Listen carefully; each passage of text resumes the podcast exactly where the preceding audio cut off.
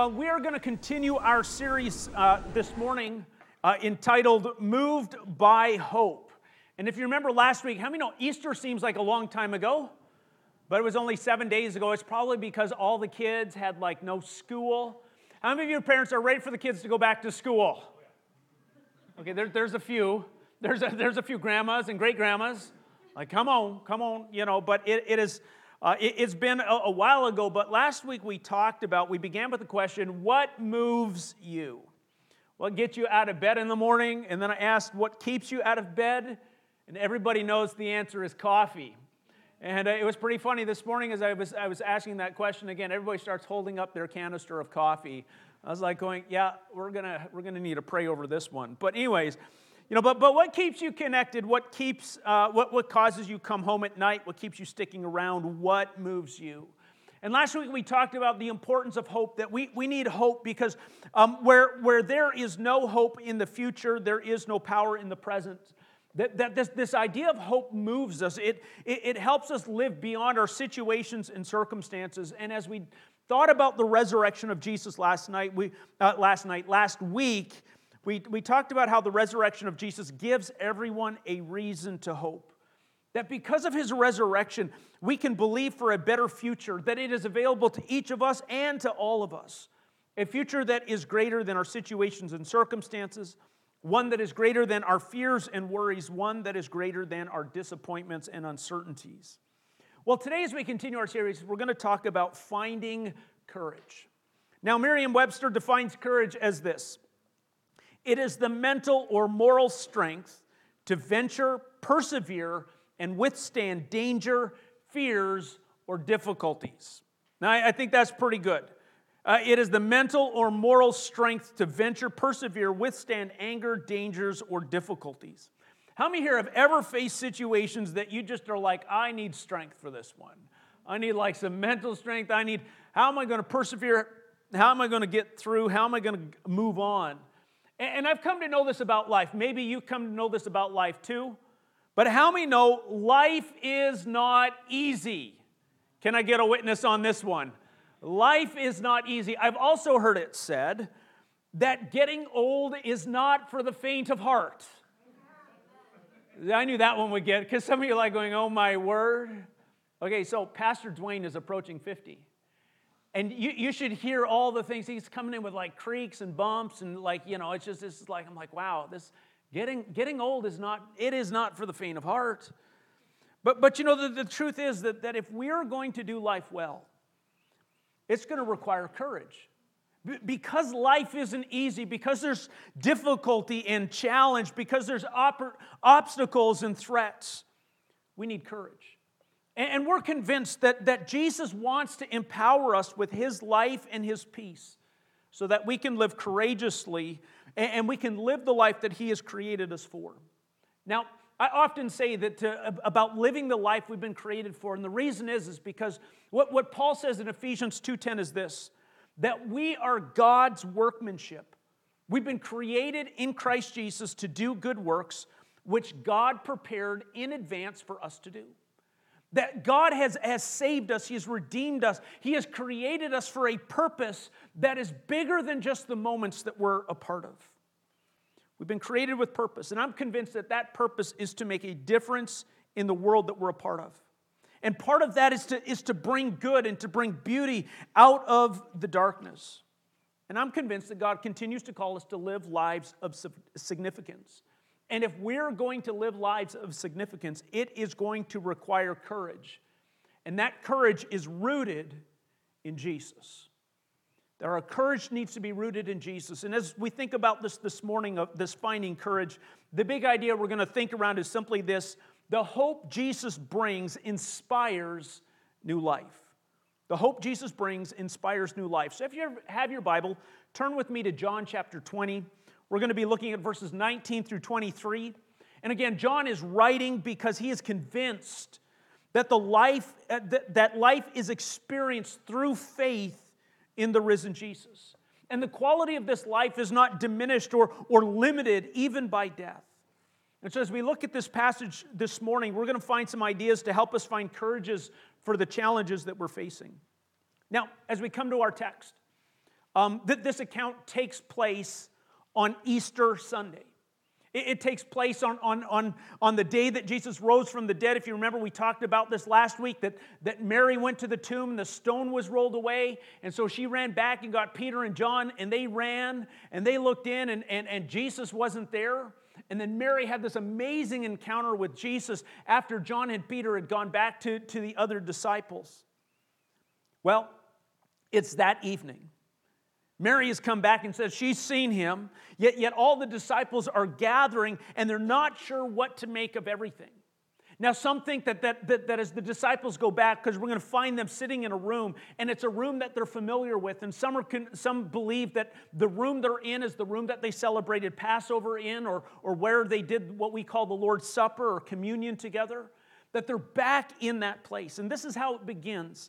In John chapter 20, verse 19, it says this on the evening of that first day of the week.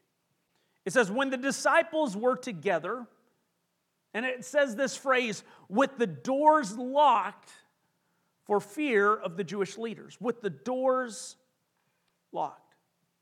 Now, as we think about it, I, think this begins to, to, to help us understand the, the need for courage and, to really help us, to, you know, why we need to have courage, and that is this that fear often keeps us in places that Jesus never intends. I, I want to say this again because I think this is so important. Because we're going to talk a little bit about fear this morning. We're going to talk about, you know, some of the things that we wrestle with. But the thing we need to understand is that fear keeps us in places Jesus never intends. How many know that fear is a powerful motivator? It can cause us to freeze, to flee, or to fight. We all process these fears in different ways. As I was thinking about, you know, different times in my life where I've experienced like, you know, gripping fear. I remember one time we were driving in northern Alberta. Uh, we were driving back to our home and uh, in, in Fairview, and, and part of the road was you'd go this down this really big hill, and then you had to go back up again. And, and this was in the, the dead of winter. There was a storm going on. And I remember as we were going down that hill, it was icy, it was, it was ridiculously treacherous. There were cars that had gone off the road, and it was my dad and my uncle. And when my dad and uncle are together, there's often lots of laughter and witty banter going on. But this time there was just that there, there's that seriousness of knowing that you're in a hairy predicament. And there was silence. And I just remember going down, and we're passing vehicles that are in the ditch. And then we go down the hill, and then we start going up. And, this is back in the day before front wheel drive was like the thing. You had rear wheel drive, and you're trying to go up, and, and, and the back end of the car is moving. And I am convinced this is it. And I just remember as a kid, I think I was about in the third grade. I, I, I found that place where I was just like going, you know what, I may die here, but I, I, I took the space between the front seat and the back seat, like right on the floor, and I just curled up in a ball because I was like going, you know, I, I don't want to watch, I don't want to see anything. I just hope we make it. Now, the good news is this is we made it. I'm here today. But, but, but I, I just remember just, just that, that feeling. You, you remember that feeling? Where you're in those, those, those places where it seems so dark and, and so concerning, and you're just like, what do I do? And the truth is, is that you and I were built to survive. There's a part of you and me that, that when God made us, He shaped us for life, and we long and we strive for life. And, what happens is when we begin to feel those threats, we, we begin to respond and, and we drop into things in order to help us survive. And we've all been through different situations and circumstances, and, and, and we've developed these strategies to keep us alive so that we can keep on going. And one of the things that it just amazes me about, about humanity is really their, uh, our resilience. If you're a reader of history, if, if, if you've you know, watched, isn't it amazing what it is people will do in the midst of threats? Like what it is that, that they're willing to do. And, and sometimes we look and we read and go, I could never do that. So in high school, I, I, I loved you know, reading history, and the, the area of history that really gripped me was actually uh, World War II and uh, you know all the stuff that went on in, in germany and, and you know with the nazis and all those things and, And when I was in college, I had the opportunity to be an exchange student uh, in Brussels, Belgium. And when, we were over, when I was over there, uh, we, we, took a trip through southern Germany and northern Italy and into Austria. It was like we had this beautiful trip. And, um, but one of the places we stopped at was Dachau. And for those who are familiar with World War II and stuff like that, that was, that was where the, there was a, a, concentration camp. And so we went and we had the opportunity to go through the, the memorial that, that is that concentration camp. And, and, before you get into the compound where you see, you know, the barracks and, and, and you see the crematorium and you see the razor wire and you see all that stuff, you, you walk through this museum area and you look at relics and artifacts. You, you see the luggage. You, you see the hair. You, you see you, you see like all this stuff and then they take you through all these different pictures. And you're just absolutely gripped by the trauma that was inflicted upon so many people. And you just wonder could, could i make it through this? Yet Yet, out of even such trauma, that there are people who, who came out, that they survived it. And we, so we'll talk about people who are Holocaust survivors. They made it through.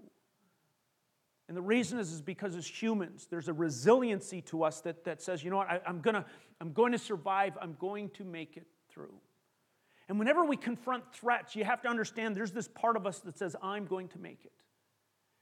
And even though we may not understand or, or figure out, we look at other people and their trauma and think, I could never get through that. Yet, in the midst of that stuff, it's interesting that you'll find yourself beginning to do things in order to help you survive. Now, we deal with threats all the time. We can deal from, with threats where, where, where we experience the pressure of a world that, that seeks to, to get people to conform to a certain pattern and it plays upon our need to belong and, and our fear of not fitting in. How many here have ever done something stupid just so you could fit in? You, you just wanted to belong, you wanted to be a part, and, and there was that real fear, and so you're going, okay, I'll do stupid just so I can fit in. Because there's that real pressure, that this need to belong.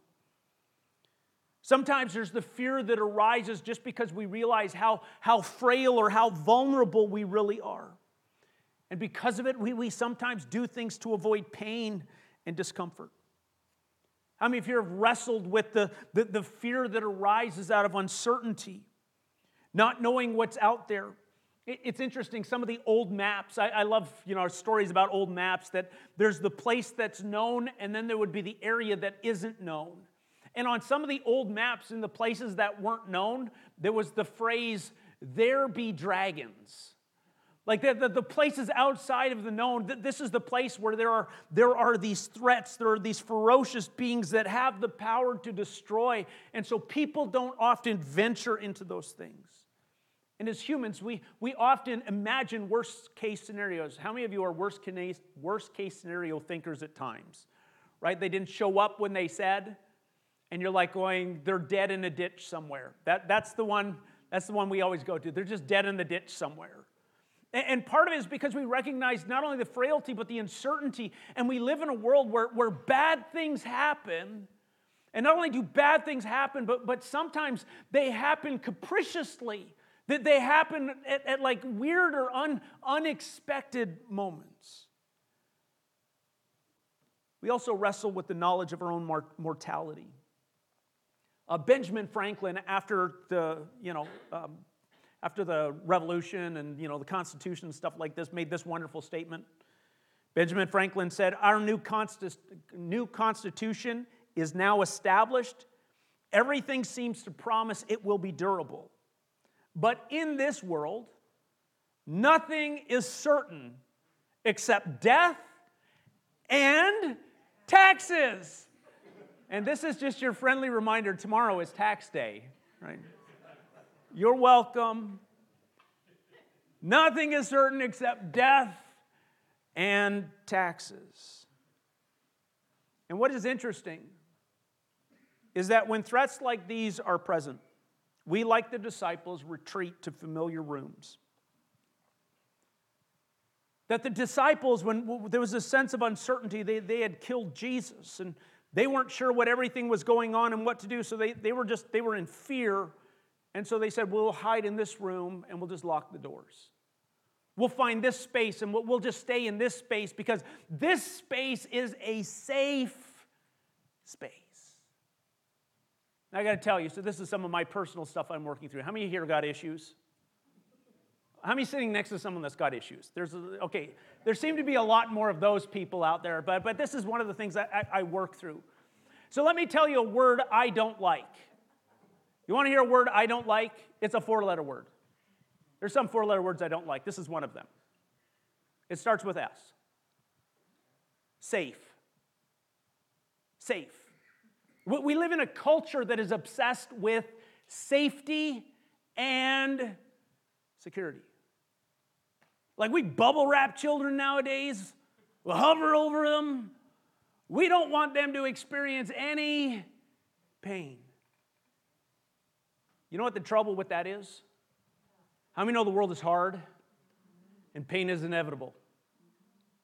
And one of the things that, that I think has happened, this is just me, and this is part of the stuff that bugs me, is that we so shelter people when they're young that when they're now adults and trying to engage in the world that they're actually not ready to experience the pain and the difficulty because they've been shielded from everything growing up.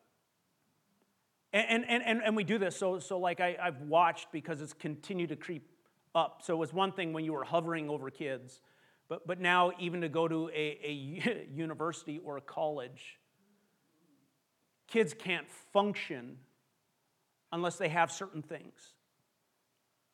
And it, it just amazes me. Because we, we want everybody to say, be safe. We, we don't want people to experience any discomfort.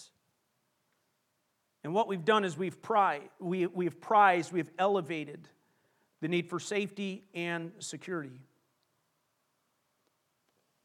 And what we've done in doing that is we've made that the goal rather than significance and purpose. And, and, I'm convinced that, that, that God challenges each one of us because it's not just an issue that happens out there, it's something we all wrestle with because we are all creatures that long for and hunger for and desire security and safety. And we'll create environments in order to get that.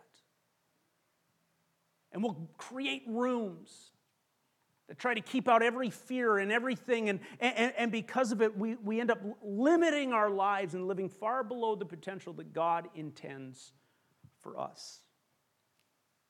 I think one of the, the, the way this gets manifested in our culture is that people become more willing to live in virtual worlds than in real worlds. Okay, and, and so if you're a young person here, and not so young. Isn't it interesting how many people keep retreating to virtual worlds? Okay, so I got a funny little story. We went to the movies. How many love going to the movies?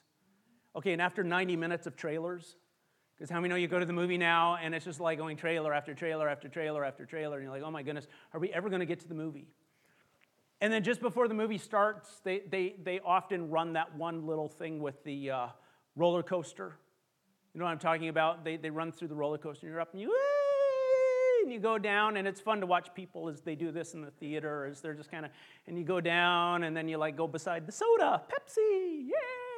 And you do this, and then you swerve, and you go, and you go past the, you know, what Skittles or whatever they are, M and M's, and they burst, and then you hit the popcorn, and popcorn's flying. And so we're sitting in this movie theater, and Matt turns to me and says, "Dad, I love roller coasters." And I'm like going, okay, we've taken them to Disney. We've taken them to these different roller coasters, like real roller coasters. And he goes, white. And he's just like, uh, yeah, I did. That was, that was a little much. But I like roller coasters. But I'm like, that's a virtual one. That's not real. Like, you don't like roller coasters, boy. Right? And we kind of joke about it. But, but let me tell you, so much of, of life is being spent where people are escaping to virtual. They're escaping and they think, you know, this is, you, you know what, safe, we'll, we'll play these games and we'll do these things. And, and, and they think, well, I am living. I want you to know you're playing, you're not living. life is not lived in two dimensions, it's lived in three. My, my daughter Emily, you all know Emily, she, she went to Canada just for, uh, she had spring break. And so she went up to Canada to spend time with my parents for vacation. How many of you like to spend time with family for vacation? Yeah, so that's what she did. She went up there. So she's flying back. And so she's been keeping us updated. She takes pictures and sends, you know, text type things. So she sends us a text, and there's a guy in the airport. She goes, Dad, check this out. And she sent us a video of a guy who's got his, his virtual reality goggles on and his wands in his hair. He's sitting in the airport doing this. You're like, what an idiot, right? He's like going, listen, I, I can't even like, I can't even live in an airport. I need to go somewhere else. But let me tell you, so many people are living lives, not just virtually, but where we create rooms where we hide ourselves because of the fears and threats that are around us. You see, fears and threats, again, keep us from living the lives that we were created for. So let me ask you this question. This is a question I want you to wrestle with. When fears arise, where do you hide? What, what, what space do you create? What doors do you lock? Because what we need to understand is that fear keeps us in places Jesus never intends. Secondly, as we keep reading, we'll find out that, that Jesus, that, that, first of all, that fear keeps us in places Jesus never intends. Secondly, Jesus seeks to empower us with a peace that is greater than our circumstances. So, as the disciples are kind of cowering in this room with doors locked, it says Jesus came and stood among them and said, Peace be with you. And after this, he showed them his hands and his side, and the disciples were overjoyed when they saw the Lord. And again, Jesus said, Peace be with you. Now, I love this because in the midst of the disciples' fear, there is Jesus standing among them. And I want you to note the two things that he does. The first thing that he does is he speaks peace. He speaks peace to his disciples. He says, Peace be with you. This was the same Savior when the disciples were in a small boat and the winds and the storms were raging, that Jesus stood up and said, Peace, be still, and the storms were calmed. So, too, this was the Savior. That in the midst of the place of their fear, that place where they tried to hide themselves in order to, to, to you know, manage the fears that they had, that Jesus spoke peace to them. And the idea of peace is not just an absence of strife, but of wholeness. Have you ever had those moments where you feel like something's missing? And we do this in our world. You understand that this idea of peace is so much more than just absence of strife. It's about wholeness, it's about completeness. The problem is, is we don't have peace often because we feel like something's missing.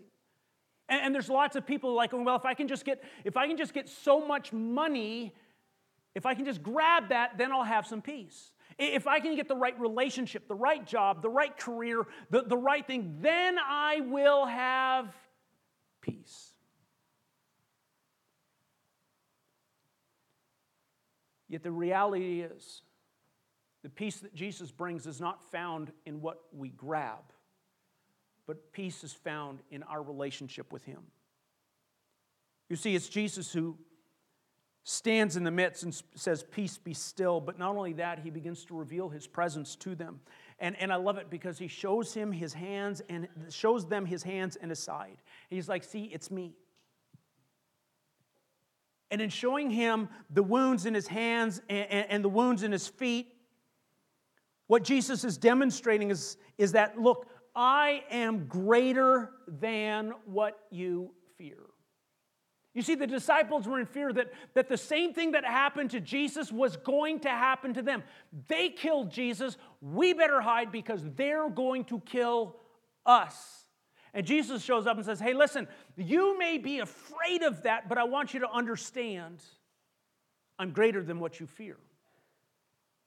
You see, the, the, the, wounds, the scars, the, the things that you think are going to ruin and destroy you, Jesus says, understand, I am greater than that because death can't defeat me.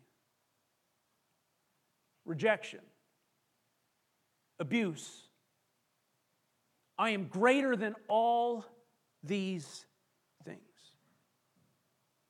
And I think this is so important because in the midst of our fears, Jesus longs to meet us and speak his peace and reveal his presence. He wants us to know we are not alone, that we are not forgotten, and that he is not out of reach. You see, he seeks to empower us with a peace that is greater than our circumstances, that we might experience a calm and a confidence so that we can live beyond our fears. It's not that the source of our fears are removed, but that our confidence in one greater than our fears is displacing our fear. So, Mark Twain said this He says, Courage is resistance to fear, mastery of fear, not absence of fear. And this is what Jesus does for us. It's not that the things that we fear necessarily go away, it's just that our confidence and our calm are found in the one who is greater. So I asked you a moment ago where, when fears arise, where do you hide? I want to ask you this question How do you handle your fear? So, like in those times where you're confronting fear and you're like, oh, you know, I need to be courageous. What is it that you are grabbing or what is it that you're reaching for that you think or, or that you find to help you be courageous? Now, anybody here ever hear of liquid courage? Comes in a little bottle or a can. We talk about it in our culture, right? You just got to have a little liquid courage so I can step up and do this. And, and you know what? For some people, they look to some substance or, or something that will take the edge off. It happens with alcohol, it happens with drugs. In our culture, the, the, this whole idea of, well, let's legalize marijuana, let's give people another reason to help them be courageous to deal with the fears that they have. That's the thing. Sometimes people are turning to the virtual stuff, dealing with pornography, distracting themselves with movies and internet. Sometimes it's, it's sexual encounters.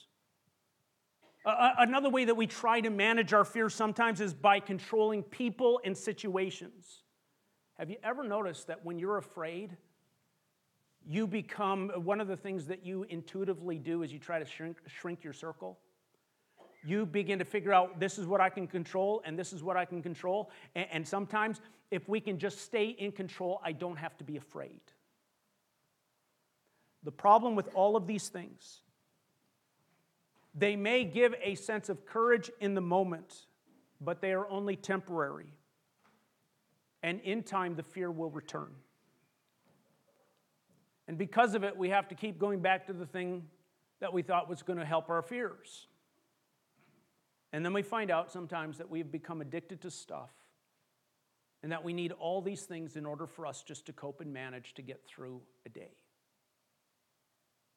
And instead of finding freedom from fear, we have now become bound by what we thought was going to be the solution. The truth is, is Jesus wants to give us peace. True and lasting peace.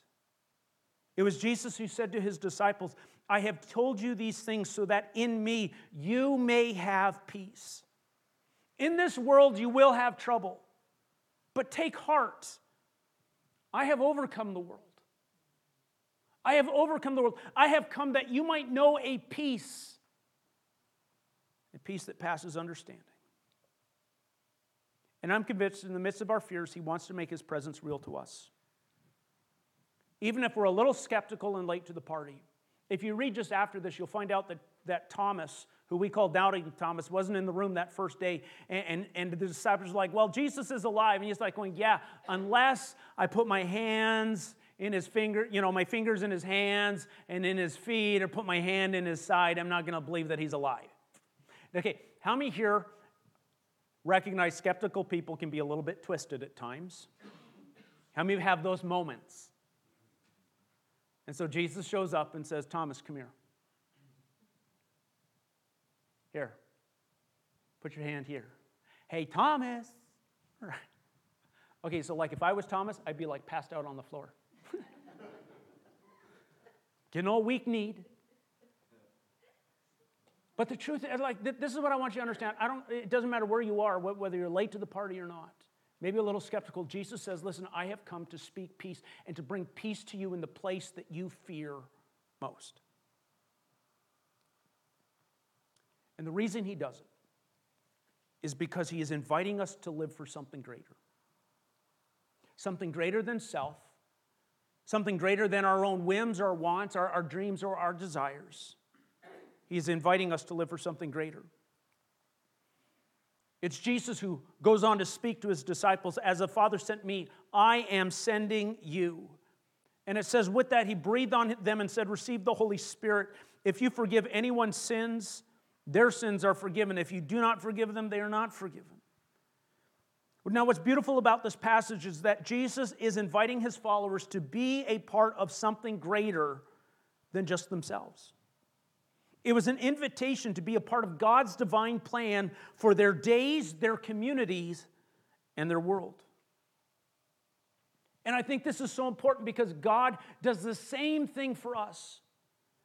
That through faith in Jesus, we're invited to be a part of something far bigger than just ourselves. You see, Jesus enlists each one of us in this whole forgiveness of sin stuff. And the idea of forgiveness of sins here is that, you know what, that, that because of the grace of Jesus Christ, our lives no longer have to be defined by death, darkness, our mistakes, our failures. It doesn't have to be defined by that, but because of the grace of Jesus Christ, He bore every penalty, He paid every price for every sin. And that by faith in Him, there is a release that we can experience so that we can know life. Because you know what God's heart is for every person? He doesn't want them to be defined by their worst moments. He wants their lives to be defined by His love and His grace. And, and more than just it being some sort of power trip where I can either give or withhold from you.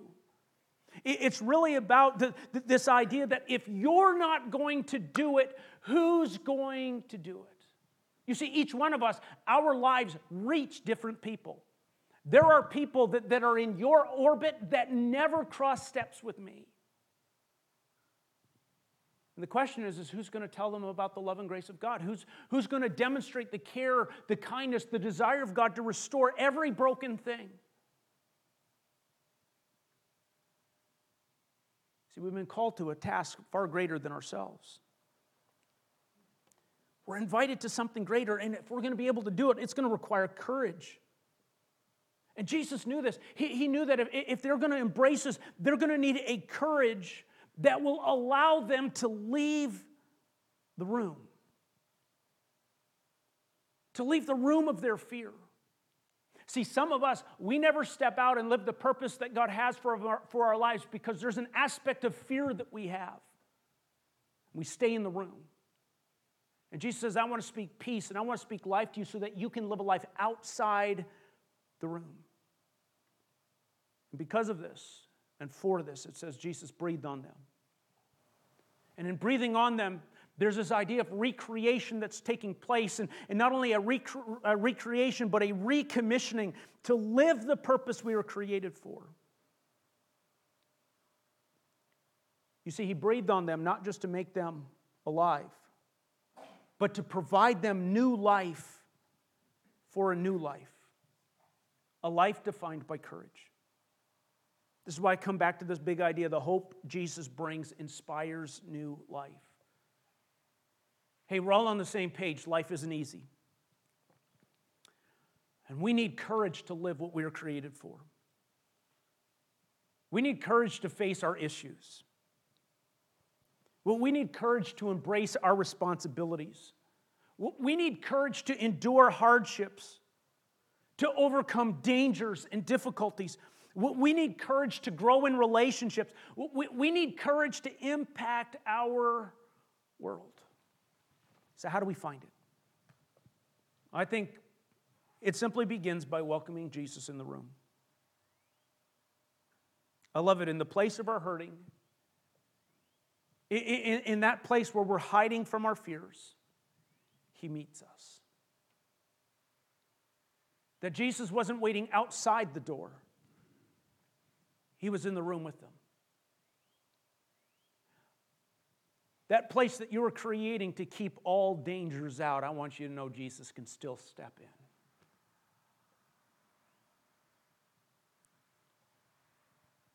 You see, He loves us. His love for us is greater than our worst moments and days. It was because of His love that He took our place, paid our debt, so that we can know life. And He invites us to welcome Him in. To welcome Him. To say, Lord, even God, in this moment, in this situation, in this circumstance, God, I know I am wrestling with fears. I'm wrestling with what my, my spouse feels or thinks about me. I'm, I'm wrestling with who I am. I, am I'm, I'm wrestling with, with destiny. I'm, I, am i am wrestling with purpose. I'm, God, I'm just wrestling because it feels like the world is against me. And Jesus steps into the room and says, Listen, I want to speak my peace to you. Because no matter what you fear, He's still greater. His love for you is greater again than your worst moment. His power is greater than the thing that you think is going to take your life away. We need to welcome him in the room. But not only that, we need to receive his peace. You see, he invites us to experience his, his peace, that he is greater than the storm, that he is greater than the struggle. And we need to allow his, his grace to begin to calm and complete us. We need his calm. We need his peace to quiet our fears. It was Paul who would write the, the Philippian church and say this do not be anxious about anything. Anybody here deal with anxiousness? A little bit of worry? Don't be anxious about anything, but in everything. That means in your good days, in your bad days. He goes on to say, by prayer and petition with thanksgiving, present your requests to God, and the peace of God, which transcends all understanding, it will guard your heart and your mind in Christ Jesus. Like, don't be anxious. We, we, we welcome him in the room.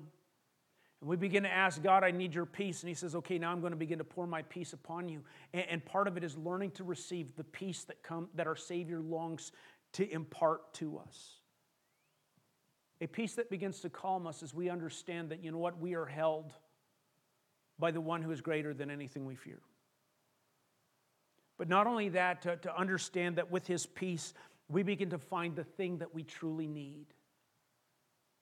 Again, so many people are looking to other things in order for them to be complete. Yet Jesus says, I want you to know I'm enough. And when we find his peace, we begin to find out, you know what, Jesus is enough. He's enough. You see, we need to allow his grace and his presence to make up what's missing in our lives. Lastly, what we have to do is we have to step out in faith. We welcome Jesus in the room, we receive his peace, and we step out in faith. I want you to hear my heart this morning. You were neither created nor called to live in a locked room of fear. You were never created for that. You were never called to that. You were called and you were created to live for a greater purpose.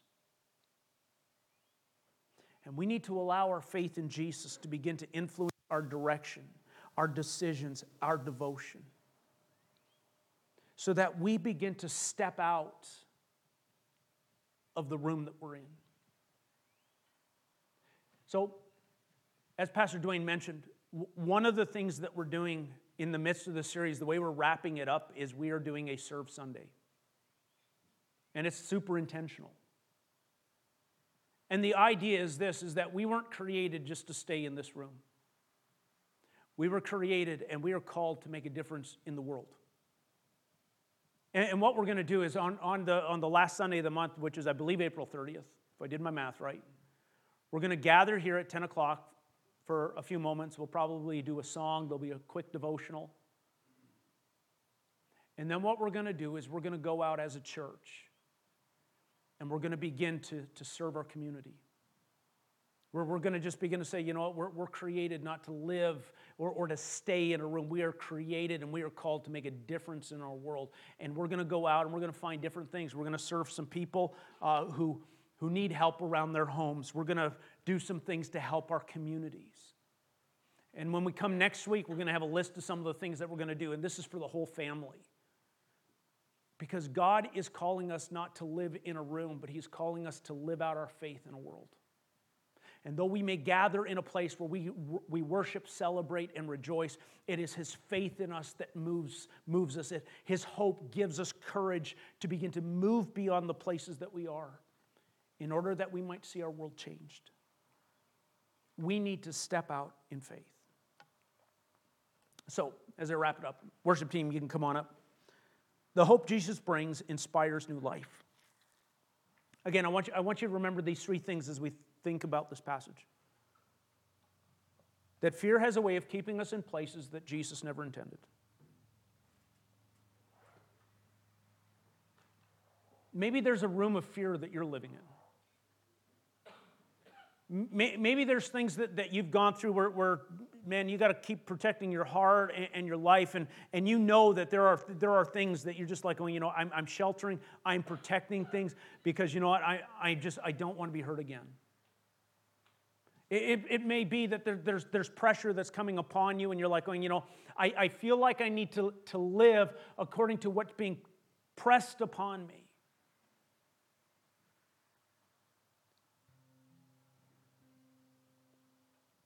Yet I want you to know we have a Savior who seeks to empower us with a peace that is greater than our circumstances. Like there's a peace that He has for you that you can know He's enough.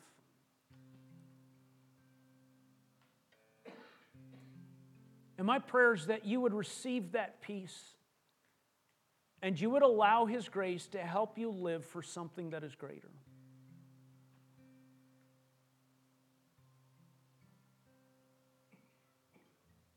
You see, He cares for us. And He meets us here so that He might transform us and help us. And we need to allow our hope in our risen Savior to give us courage for everything that He's called us to. Let's bow our heads. Lord Jesus, I thank you that you're here. You are among us. And God, we recognize that, Lord, we wrestle with so much. Lord, we wrestle with our fears and our insecurities. We, Lord, we, we Lord, we, we are leaning on different things just to kind of take the edge off, to help us manage life. Because, God, it's just hard at times.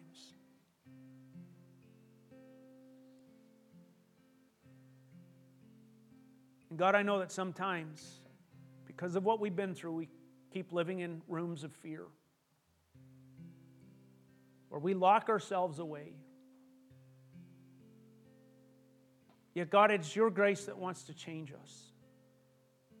It's your grace that, that, that steps into that place, into that room,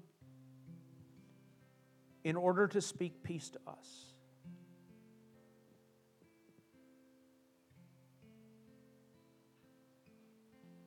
Lord, I pray that you would breathe new life upon us, that we might have the courage to live for you, to live a life of significance. And just while your heads are bowed and your eyes are closed, would anyone here just simply say, you know what, I, have been wrestling with some fears and worries? Maybe you've been a little overwhelmed by it. Maybe it's uh, affected how you're relating with your spouse or, or relating with your kids. Maybe there's that part of you that, that in your fear, you just keep, you're trying to grasp for all sorts of things in order to, to, to help placate, to, to help diminish the anxiety and worry. And you would just say, Jesus, I just need your grace to help me today. And if that's you, would you just raise your hand because I want to pray with you. I see those hands. Lord, you see all these hands. Lord, I thank you that you care for every heart. Lord, you long to bring us to life. And God, we are in desperate need of your grace to meet us here. Lord, you saw every hand and you see every heart and every situation and circumstance they're a part of. And Lord, I just speak Jesus over all of this right now. Lord, I speak your peace, your life, your hope. And God, I pray that you would awaken new courage. Lord, we simply need you.